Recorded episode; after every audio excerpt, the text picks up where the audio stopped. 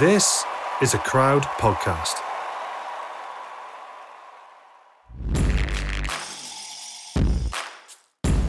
I'm Sam Warburton, and you're listening to Captains, the leadership podcast where I swap stories and compare notes with some of the biggest names in sport. Today, my guest is two time Super Bowl winner, Osi Umenyiora.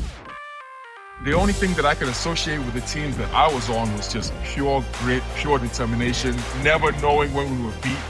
You should never take criticism from somebody you wouldn't take advice from. Hi everyone, thanks so much for listening to Captains. My guest today is from a sport I don't know too much about. I did watch Hard Knocks a series and I will watch the Super Bowl final, but I don't know the ins and outs of the cultures of NFL teams. Osi won the Super Bowl with the New York Giants twice, both times beating Tom Brady's New England Patriots. We talk about that rivalry and some of the big names involved, but we also dig into that underdog spirit and the idea of teams being forged in the image of their leader. That's something I experienced and witnessed in my playing days, and you could argue that the best teams have the best elements of their coach running through them. Enjoy the episode with NFL legend Osi Umenyiora.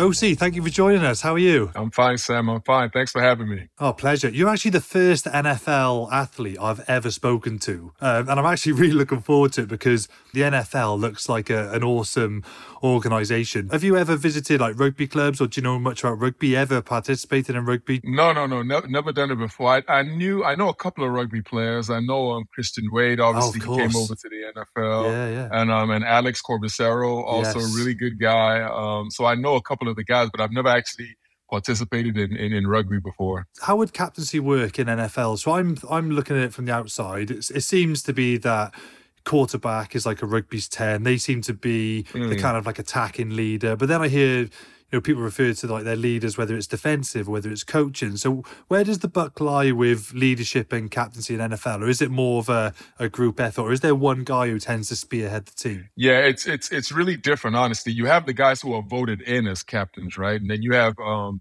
the captains who the let's say the organization wants to put forward as the captain or as the face of the as the team, because the captain is the guy who they put out front, right? Yeah. But then, as you would know, as as a player, there are also some guys who are within the locker room who are the real leaders, right? They're the guys who may not have the C on their chest, they may not be the actual captains, but everybody in the locker room knows that this is the guy or these are the people who are really in charge of of the team. So um, we had those separate types of guys. Now the guys who uh, they would want to put out front, usually the quarterback. That's the guy who they would want. Uh, you know, he's the leader. He's the guy who has the ball in his hands at, at all times. Um, so they want to put him for, uh, forth as the, as as the leader. But then you have the guys who you know may not be so friendly. They may not be the nicest guys. They're you know a little wild. They might do anything at any given moment. So you don't really want to. You can't really trust them to be the face of your franchise, but everybody in that locker room knows that these are the guys who are the engine. These are the guys who are running the Yeah. football team. So um, it, it was different levels. Where were you on that continuum? What were you like as a as a personality in the dressing room? Oh, the wild card. I, was- I was the guy that would never. Sam, I was the guy that would never put fronts and be like, "This is our captain," because they, they didn't know what I was going to do, right?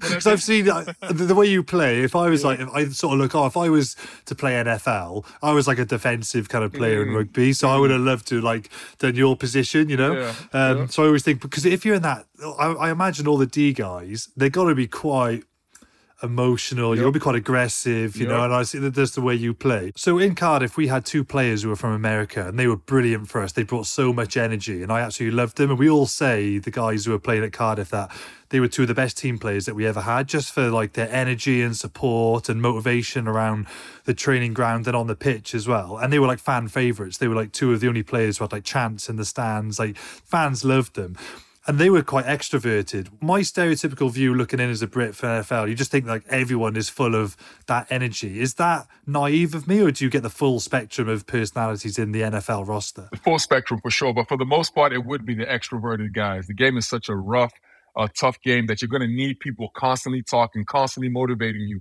constantly getting you up. Otherwise, you know, once it gets rough out there, you know, if everybody's quiet, then everything just kind of goes goes to hell. So for the most part, you have a lot of guys with a lot of energy, Um, so the guys who you who you had on your team, that's like a prime example of the way Americans behave, especially in the NFL. You've been involved now, NFL player, pundit, 20 years, over 20 years. Yep. Have you seen leadership change or has it stayed quite constant over that time? It's definitely changed. Yeah. And I, I, don't I don't know if if I'm like the old guy now, right? Because you because you know sometimes you you see things and you're like, ah, oh, well in my day this was yeah, yeah. I'm I'm getting to I'm at that right? point, yeah. but things seem so different now than you know when I was playing. Like when I was playing, you had like real ferocious leaders. You had Ray mm. Ray Lewis. You had Ed Reed. You had yeah, the stray yeah, hands. You had the people who were like. But now you just don't seem to to have those type of guys anymore. But they're still playing the game and they're still getting done. But things don't seem the, the, the way they used to anymore. Who would be, say, the, the best communicator in the NFL today? Mm, best communicator. Well, Tom Brady is, is, is retired now, so is that a quarterback trait? Then normally it's quarterbacks, I guess, who have that trait. Oh, hundred percent, because the quarterback has to know everything that's going on on offense. He has to know everything that's going on on defense. He has to know what everybody on the field is doing, and a lot of times he has to be able to communicate with all the players to tell them what they're doing. So you have to have that trait to be able to communicate properly if, if, if you're the quarterback position. So you've had an incredible playing career, two Super Bowls. Like you don't even have to know NFL to know that to have a super to win a Super Bowl is just you're in an absolute minority of yep. sportsmen in the world. What were those teams like culturally? Like were they were they great places? I imagine they'd be kind of all about. I, I, look at NFL excellence, ruthlessness, athleticism. Yep. What are, what are those cultures like, and how good is it to be in those teams? Give us a flavor of what it's like. The odd thing about the, the teams that we were on, the teams that won the Super Bowl, is we were never really the best team until the very, very end, right? So we struggled like it was like back and forth the entire season, or like, you know, we had to win, you know, two or three games to actually get into the playoffs. And then once we got into the playoffs, we just we were such a gritty, grimy football team, right? That it's we we were never the best team. So it, it's I, I couldn't really explain to you. Like there's some teams who are excellent football teams. Like, you know, the, the team who we beat in the first Super Bowl, the New England Patriots, they were undefeated. They hadn't lost yeah. the game the entire season, right? The best team in football. We weren't. We were like you know, we'd lose 40 something to seven to a two and eight football team, like teams that we had no business losing to, we would lose to. And then at the very last minute, we got hot, right? And so the only thing that I could associate with the teams that I was on was just pure grit, pure determination, never knowing when we were beat, never knowing when we were out of the fight. And we thought in our minds we were better than we actually were. Like we thought we thought we were really good. And in reality, we we really weren't. but it was just the belief that we were we were good that carried us through. So that's why that's why I would say you know most I, associate myself with those teams with. I love that though because that it's like that cliche. You gotta to achieve it, you gotta believe it. You know that that's what I love about the American psyche is you gotta like if you don't think you gotta have some level of. um I used to find this when I did press interviews. I never really said what I was really thinking because I was like, well, if I did, you'd think I was quite arrogant. But if you speak to any of that like athlete that you would have played with, or I would have played with, you've got to have a certain level of arrogance to actually yep. get get to that level. Who, who were the leaders in that Giants team then? Who did you really like having around, and what what were they good at? What qualities did they have? The first uh, Super Bowl that we won, Michael Strahan was the guy who was his name. He was by far he's my mentor, the guy who I learned so many things from in the NFL. But he was not only the best player, he was a dynamic leader. Like everybody rallied around him. He was the older guy. He was in like his 15th year at the time. Gray beard, a Hall of Fame player. He had been through it all, but he was he was like a mentor to everybody. And because he was such a good player and such a good person, everybody just gravitated towards him. And he was tough too. The, the, his his style of play wasn't like it wasn't finesse. It wasn't like pretty. It was like grinding. He was physically beating up people, right? For for the entire game. And so when you see somebody playing like that, it motivates you and, and you're drawn to him because the game is a very physical game. So he was the guy with, without a shadow of a doubt. Love that. What about Eli Manning as quarterback? How mm. are all quarterbacks do they all have to be kind of like extroverted leaders, or are some of them quite quiet? What was what was he like? Where was he on that continuum? Very quiet, extremely didn't say didn't hardly say anything.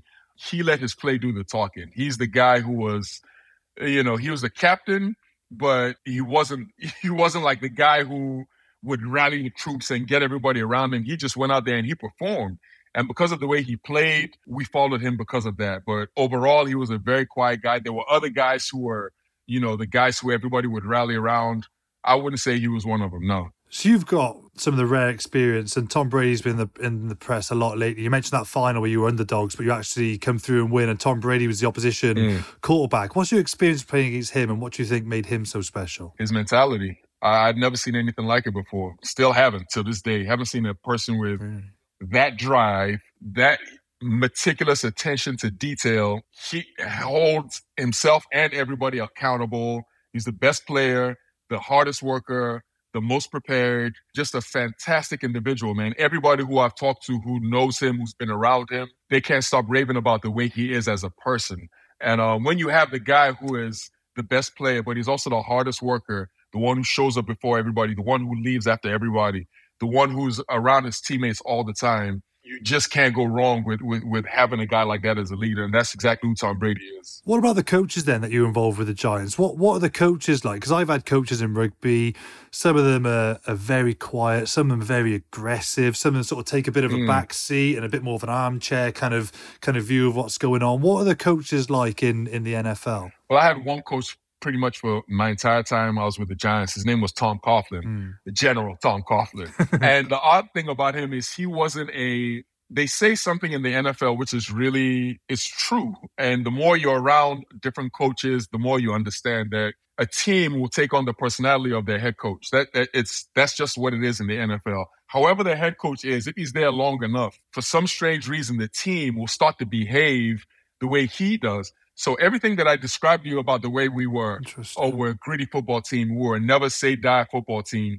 That's how he was as a person. He was a small guy. He wasn't, he wasn't a big guy, right? But he was very, very vocal, very, very scrappy. He's the guy who nobody really gave a chance. He's the underdog, and he made it to the top. And that's how we were as a football team. So when you look back on, you know, how the things that we were able to do, and then you try to mirror that to his personality, you see it was one and the same. We were the same. We were the exact same thing as Tom Coughlin was as a coach. So we've sort of dipped into what coaches and opposition players, some of the inspirational players that you've had of sort of traits they've they've demonstrated.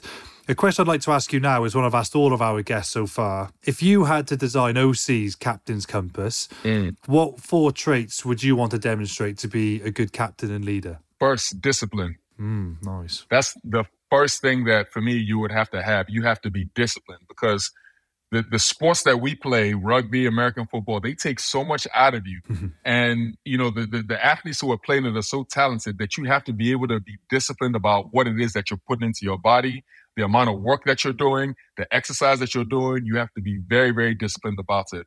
And number two, you got to be dedicated, right? Like you got to be dedicated to the sport there's so many things that come around with the sport that if you're not dedicated to the actual sport itself and committed to it, you, you're just not going to be able to, to make it. And I think the third thing that I would say outside of discipline, dedication, work ethic.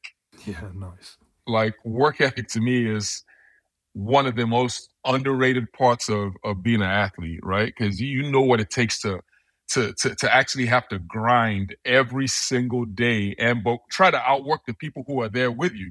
Because everybody in there is going to work right? But the yeah. per, the person who works harder than everybody else usually is the guy who comes out on top right? So work ethic and then number the last one i would say would have to be mental fortitude.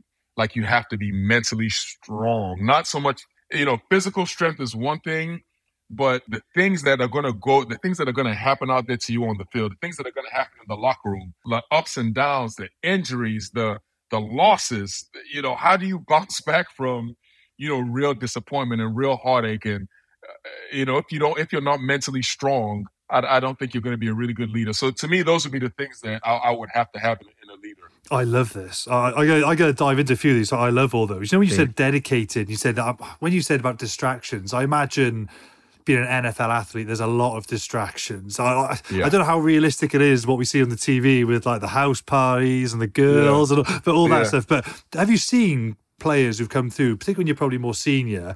You see the young lads come through and they get carried away with maybe the money and the attention. Mm. And have you seen good talents get lost because they haven't been dedicated or they have shorter lived careers because they haven't had the dedication that maybe you're talking about that you displayed to give you a, a 12 year career in the NFL? Happens most of the time. Most of the mm. players who come into the NFL actually really? won't be quite as, no, they won't be because the things that come, the changes that happen in your life, you know, once you make it, and it, things are changing now for for college athletes, whether college athletes are not getting paid, you know, they have money now in college. And so they're coming into the NFL without that. It's not like a big switch for them because they already have things. But when I when I was playing, we would go from literally having nothing, you know, twenty dollars at the most in your pocket to all of a sudden you're a multimillionaire, right? all of a sudden you're famous. All of a sudden you have like a bunch of things that you never had before. Um, you're going around, people recognize you, people see you, Women are chasing you. Anything you want is literally at your disposal. So you go from nothing to having all of that in a blink of an eye. It, it's it's very disorientating for a lot of people, and they can't deal with um, the the fame. They can't deal with all the things that come along with it, and they're not willing to put in that desperate work to maintain that level or to tune out all the distractions. They, they just can't do it over an extended period of time. So you see a lot of the guys who come in who falter immediately because they're not able to to focus properly. I agree. I see that. I've I've had young kids ask me like when you're in the dressing room, "Oh, Sam, how'd you get a boot deal then? And how'd you get a car deal?" I'm like, play for your country, mate. The like, do you know what I mean? Jeepers, creepers. Like, are you are you playing this to be famous or are you playing this to be good? Because you should be playing this to be flipping good. That should be, your good. first mentality. I like what's about hard work as well. And yeah. I say this to like young kids, particularly say like you popped into a school visit. You know, it's like in school, you kind of want to get achieve the most but do the least work. You know, you're like the lazy guy, you're naturally talented, and that's maybe that might be cool when you're in school. But I'm like, well, if you go into a professional environment, lazy is not cool. Hard work earns you respect.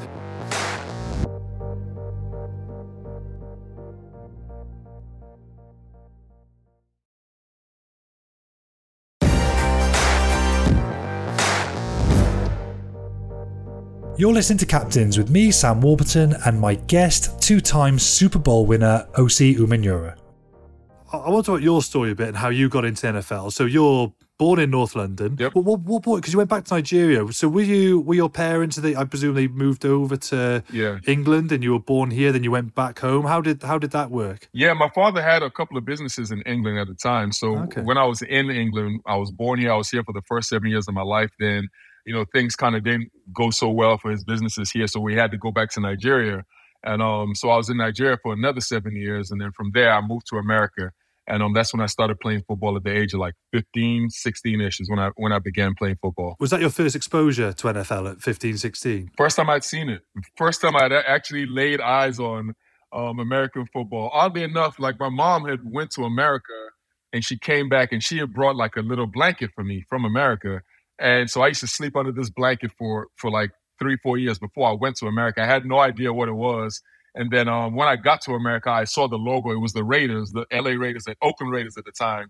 And that was the blanket that I was sleeping under uh, for like three, four years. Had no clue what it was until I got to America. So how hard was that to pick up? Because you, you mentioned Christian Wade and a lot of the crit- mm. not criticisms. A lot of people say you were from America. Oh, it's you know you can't just come in and just pick up the sport. It takes a long time to mm. learn. So how did you mm. find that quite hard? Pick is that a, a, late starter then at 15, 16? or did you is that a good age to start and plenty of time to pick it up before turning pro? I think that's a good age. It might even be too early to be completely honest with you because I, I think the difference okay. between American football and most other sports is that the level of skill required is different at different positions.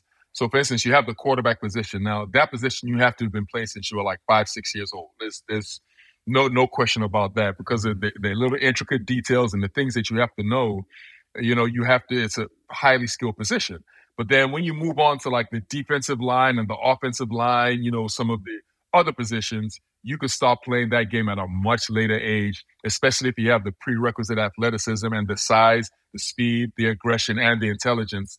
We've got people who started playing the game at 20, 21 years old who are in the NFL right now. As a rugby player, as a matter of fact, wow. Jordan Mailata out of um, Australia, Um, he started playing. He came to the NFL at the age of 20. Now he's an All-Pro player, one of the best players in football at his position. So it's it's it's the main difference between the NFL. Matter of fact, Sam, I don't know what what are you doing? Like, how, how do you feel right now? Do you feel like you can come out and give it a try? Because I believe we might be able to. We might have a spot for you out there, Sam, if you I feel like giving it a shot. you know, I had, yeah, I had people. Well, I've seen, I've seen some, I've seen your your sacks, and I was looking at your technique, and I was like, that's why I asked about the rugby because I thought it looks like Osi's playing some rugby because you're like nicely around the hips, you're wrapping. I'm like, that looks like good technique for a rugby union player. Mm. Know, I want to talk about leadership on the pitch, but off the pitch, you're lead ambassador for NFL Africa and, and Uprise. Give us just a, for the for the audience listening, it's an amazing initiative that I've looked mm. into, and I found it quite emotional actually watching some of the videos that you're doing. Give us a flavour of what you're doing and the mission you're on at the moment. Yeah, well, what I, what I realized was, as we talked about earlier, I'm from Nigeria. My parents are from Nigeria, so I would usually I would go back to Nigeria all the time, and I would do all this charity work. We'd be there trying to dig wells for water, trying to provide electricity, but Sam, it just never seemed to be enough. So what I did realize when I kept on going back was I was like, well, there's an a an infinite amount of athletes here, right? Um, I'm talking about like superb, mm. some of the best athletes in the world. But you know, the athletic development is never really focused on in Africa because they have so many other things that they're concerned about. Whereas in the Western world, whether that's here or in America, athletics, you can actually use that as a way out. Like you can use that to actually better your life. So I said, well, rather than going over there and doing charity in in in, in the old way that we were thinking about it, why not do it in a completely different way? Because here they have the athletes, and then over there they have the demand for the athletes. So all we have to do is connect these guys and give them an opportunity that way. And um, so that was where the idea for NFL Africa was kind of birthed. I was like, well, I know this game. I know you don't have to, you know, play the game since you were like four or five years old. You can actually start it at a much later age in life and be successful. So now all we have to do is find the athletes, give them the opportunity, and see what happens. And that's exactly the, the, the birth of NFL Africa, and that's how we started doing it. We found a couple of guys. They immediately came over, uh, got signed immediately by NFL teams, which was bizarre. Nice. It was, yeah, it was crazy. And so it all started from there. And now we have this whole big event in Africa where we go get the best athletes and we give them opportunities. Some of them come to the NFL Academy in the UK. They get their education. Some of them go to school in America get their education. Some of them go directly to the NFL, and um, you you know what that means. And you know, Sam, if you see where some of these guys are coming from, right, and within like a couple of months, their entire lives have changed, their whole family lives have changed. It just seemed to me to be a better way of doing charity than than what we were used to. I urge people to have a look at that and to Google it because when I was looking around, and there, there was a video that you did on um, the NFL website that was published a, a, couple of years ago now when you were launching it. But mm. how did you find that? Because it, it's such an amazing thing. Though you're talking, you're, you're telling that some of them are going to join the NFL Academy in London. Yep. Some are going straight over to the US. I bet that must be such an amazing feeling to give them that opportunity and tell them, look, you're in. How mm. does that feel and what privilege is that like? Nothing like it. Nothing like it. As a matter of fact, it's it's a feeling that you know I wish for other people. Like I want. I'm not talking about making it. I want. I mean, I want people to feel what it's like to go somewhere, see somebody in a a desperate situation, and then you know you're like, okay, here we're going to give you this opportunity, and you train them for a couple of months, and then the next thing you know, they're in the same situation that you were in, right? And in the NFL, or you know they're going to school, and it, it happens so quickly and it, it's just, it's really mind blowing. And then you go and you repeat the whole situation all over again, and then you see the the impact that's having on people's lives, and then you see the impact that's having on their families' lives. Like nothing will ever be the same for these people ever again because they were given this opportunity. And you know, they say when you when you do things for other people, like you're the one who actually gets the benefit from from it, right? And yeah, that's what they say. And it's, it's it's the absolute truth because that feeling of you know knowing that you are able to do this for somebody else, there's really nothing like it, Sam. When you were a teenager in Nigeria, who was your inspiration that you looked up to growing up? I was all like you know soccer players or football players. So for me, it was JJ Okocha, it was oh, Rashidi nice. Yekini, it, it, was guys like that, Kanu Nwankwo, those players. Because at that point in time, it was only about um, soccer for us. And then a little bit later, Akeem Olajuwon came on the scene, and we were like, wow, like, you know, there's all these good things. But now what you have is you have a, a whole bunch of players in the NFL. It's like over 120 of them who are like of African descent. So now we have to make that connection so the players or the people who are in Africa can now see a brand new generation of stars and actually start to support them and follow them. So when you're doing your project now, Uprise, and you and you are talking to the athletes, it's obviously great giving the good news. How do you break the bad news to some of them? Because you obviously don't want to break them, but how, how do you yeah. sort of keep them positive, but still at the same time you let them know you haven't made the cut this time? How do you manage yeah. those situations? That's that must be quite tricky. As good as it feels to tell the people that they made it, it feels worse mm. to tell the other people that they didn't make yeah. it because it's it's devastating. You can't really look at them in the eyes because it's it's it's just it's it's it's a horrific feeling. But what I have noticed is this: even the ones who didn't make it, right? Just the fact that they were able to come to a camp like that. Maybe the camp is in Kenya or the camp is in Ghana. They've never left the country. They've never got on a plane before. They've never been fed like the way these guys are eating. They've never been in a hotel. Yeah. You know, they've never even had that experience. So even that experience alone for them like even if even if i'm even if i told them hey it doesn't doesn't look like you're going to make it or you don't they, they don't care like for them just the experience alone has given them hope and has given them Amazing. you know the ability to try to, to shoot for something in their life and so i'm seeing a lot of these guys and they're still sending me the videos they're, you know they're working out they're training Class. And, you know as, as long as you have hope as long as you have that mentality something good can come out in your life. Well, you're, you're a trailblazer when it comes to increasing awareness and promoting these pathways, and that's a form of leadership in itself, isn't it? So, do you like being prepared to go out of your way to, to help others and be in that spearhead and being in that leadership role? You might not see it, but it is a yeah. it's a huge responsibility to do, and it's awesome to see. It is. It, it's. I can't. I can't say that I like it because what I realize is I have two different personalities. Like I have the personality that was on the field and I have the personality that was like, you know, um, a leader and a motivator and trying to get. And then I also have another side of me, which is very introverted, very laid back, very yeah, very wanting to stay away from, really? you know, the limelight. So sometimes it's it's good, and then sometimes also I'm like, man, I don't know, man, and that that responsibility and understanding that there's so many people who are dependent upon what you're able to do. Like sometimes that responsibility is is a lot, you know, and then thinking about having to decide, you know, what's going to happen with a lot of these guys and, and, and some instances is, it's, the difference between life and death yeah. taking a guy away from the situation he's in and, and leaving him there right so that plays a lot on your mind because it's just it's not the same thing as a lot of people trying to make those decisions. These decisions are having real ramifications and real impacts on on the trajectory of people and their whole family's lives. So sometimes that that gets to be a bit too much, but all, yeah, you just have to try to focus on, on on the positive things that you're doing. Do you like the spotlight? You've obviously had loads of it, which we'll delve into your career.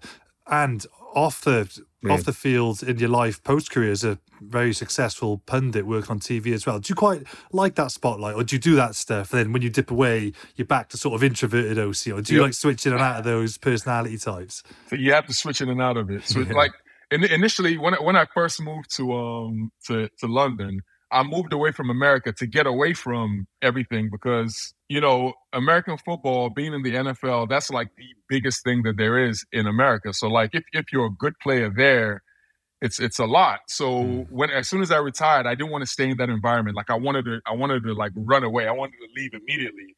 And so I came out here and um, you know, we started to do the show and I found that, you know, what I was running away from, it followed it followed me here. You know? so the, the, the positive that I take out of it is, you know, sometimes I see people and I see people in the street, you know, and they see me and the, the smile that, that comes on their face, right? They're so happy to, to, see, to see me, right? It's okay, you know, it's, it's fine. Like, I, I can deal with this because I know that I've brought some level of joy or some level of happiness to, to quite a few people. And that, that is a good feeling, honestly.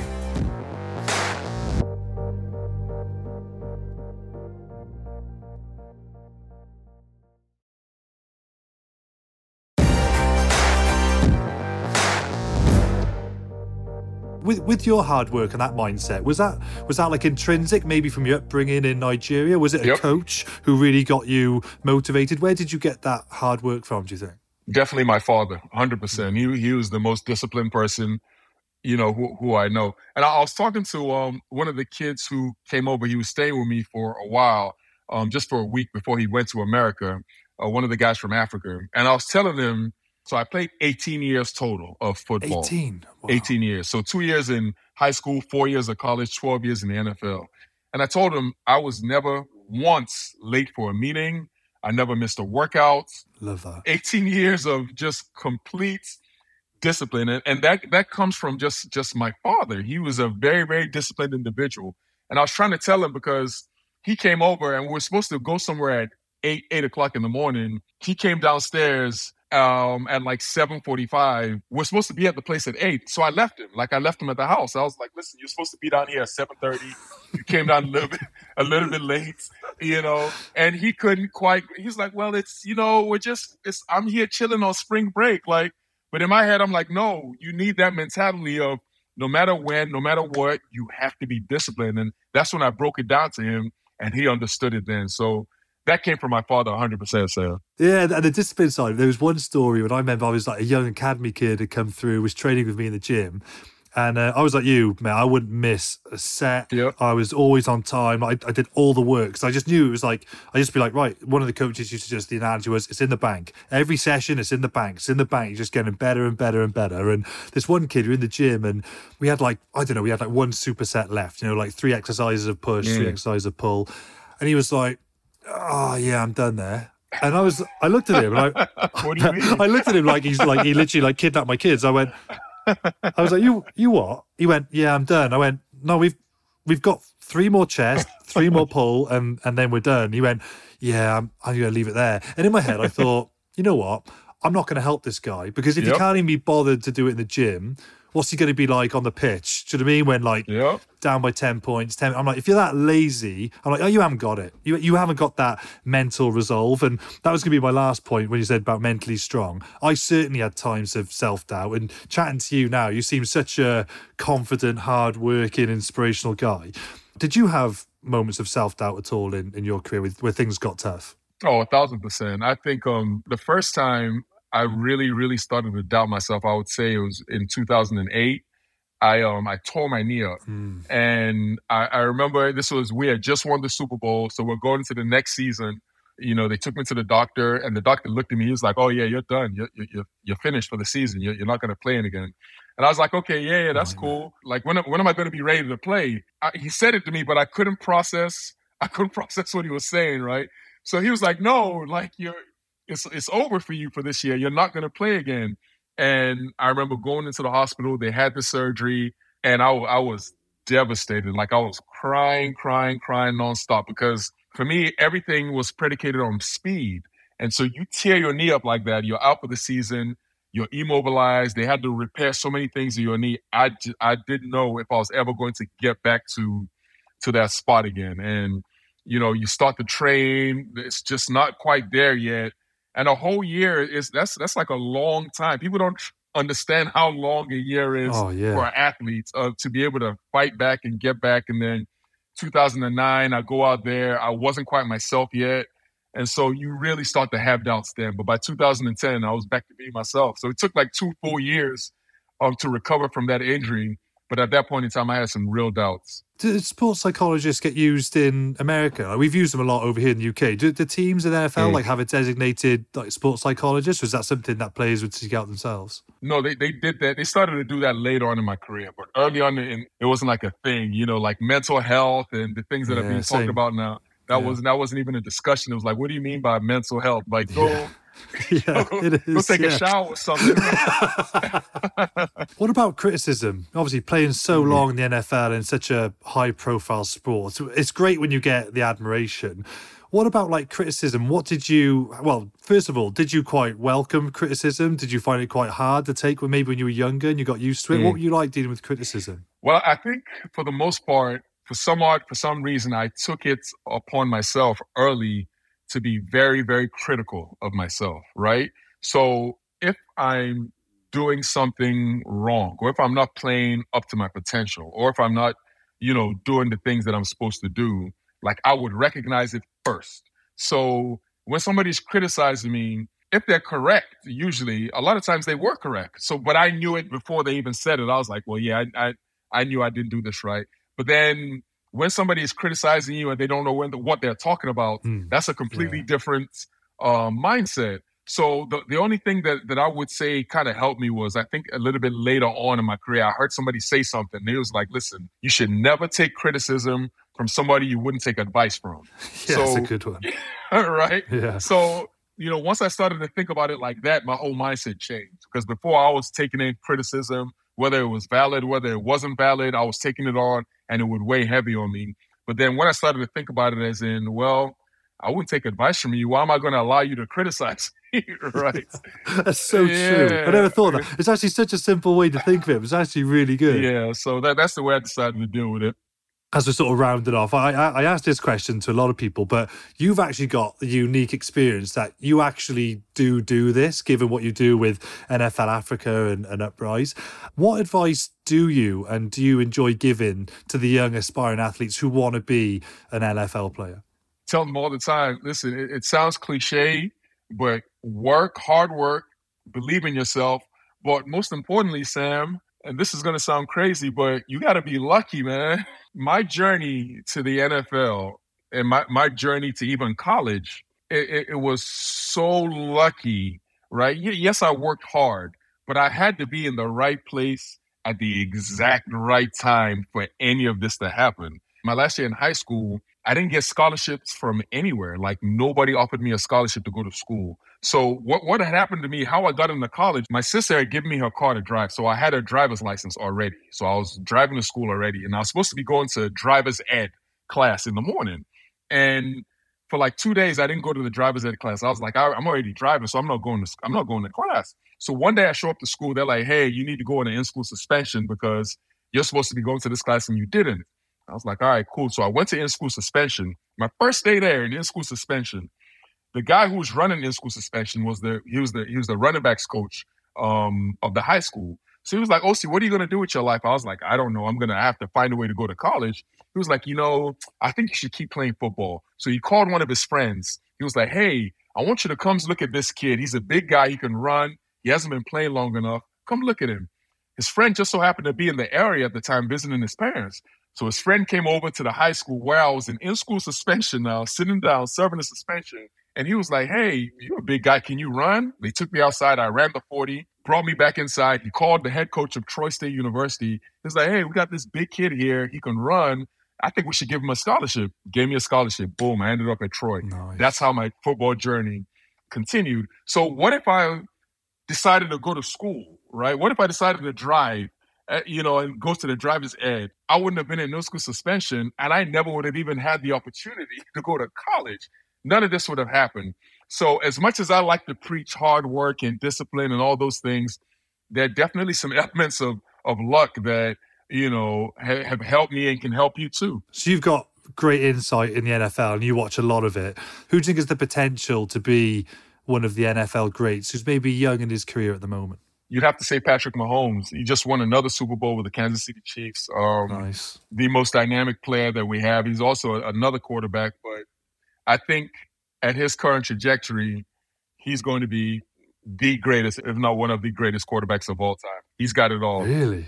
Nice. Well, Osi, honestly, it's been a real privilege and a pleasure. I've loved watching NFL just from my armchair looking in. I, I love everything about it the the spectacle, and you've just confirmed what I've been thinking the mindset of the athletes in it as well. And thanks for sharing your story. Good luck with that prize as well. It's inspirational. Anyone who wants to catch up on that, I, I really urge them to go and search and Google it because what you're doing there is inspirational, Osi. So thanks for jumping on, and it's been awesome to talk to you. Absolutely. Also, one more thing, Sam. If you know of any like rugby players who are trying to make the switch over, we're looking for British superstars Really? that can make this transition into the NFL. We're going to give them the opportunity. So if you have guys who fit the mold, you know, send them my way. We'll, we'll give them a shot for sure. We'll make a social clip out of this. We'll collaborate on it and we'll get it out there. I love it. awesome. Nice one, Osi. Cheers, mate. Let's do it. Thank you.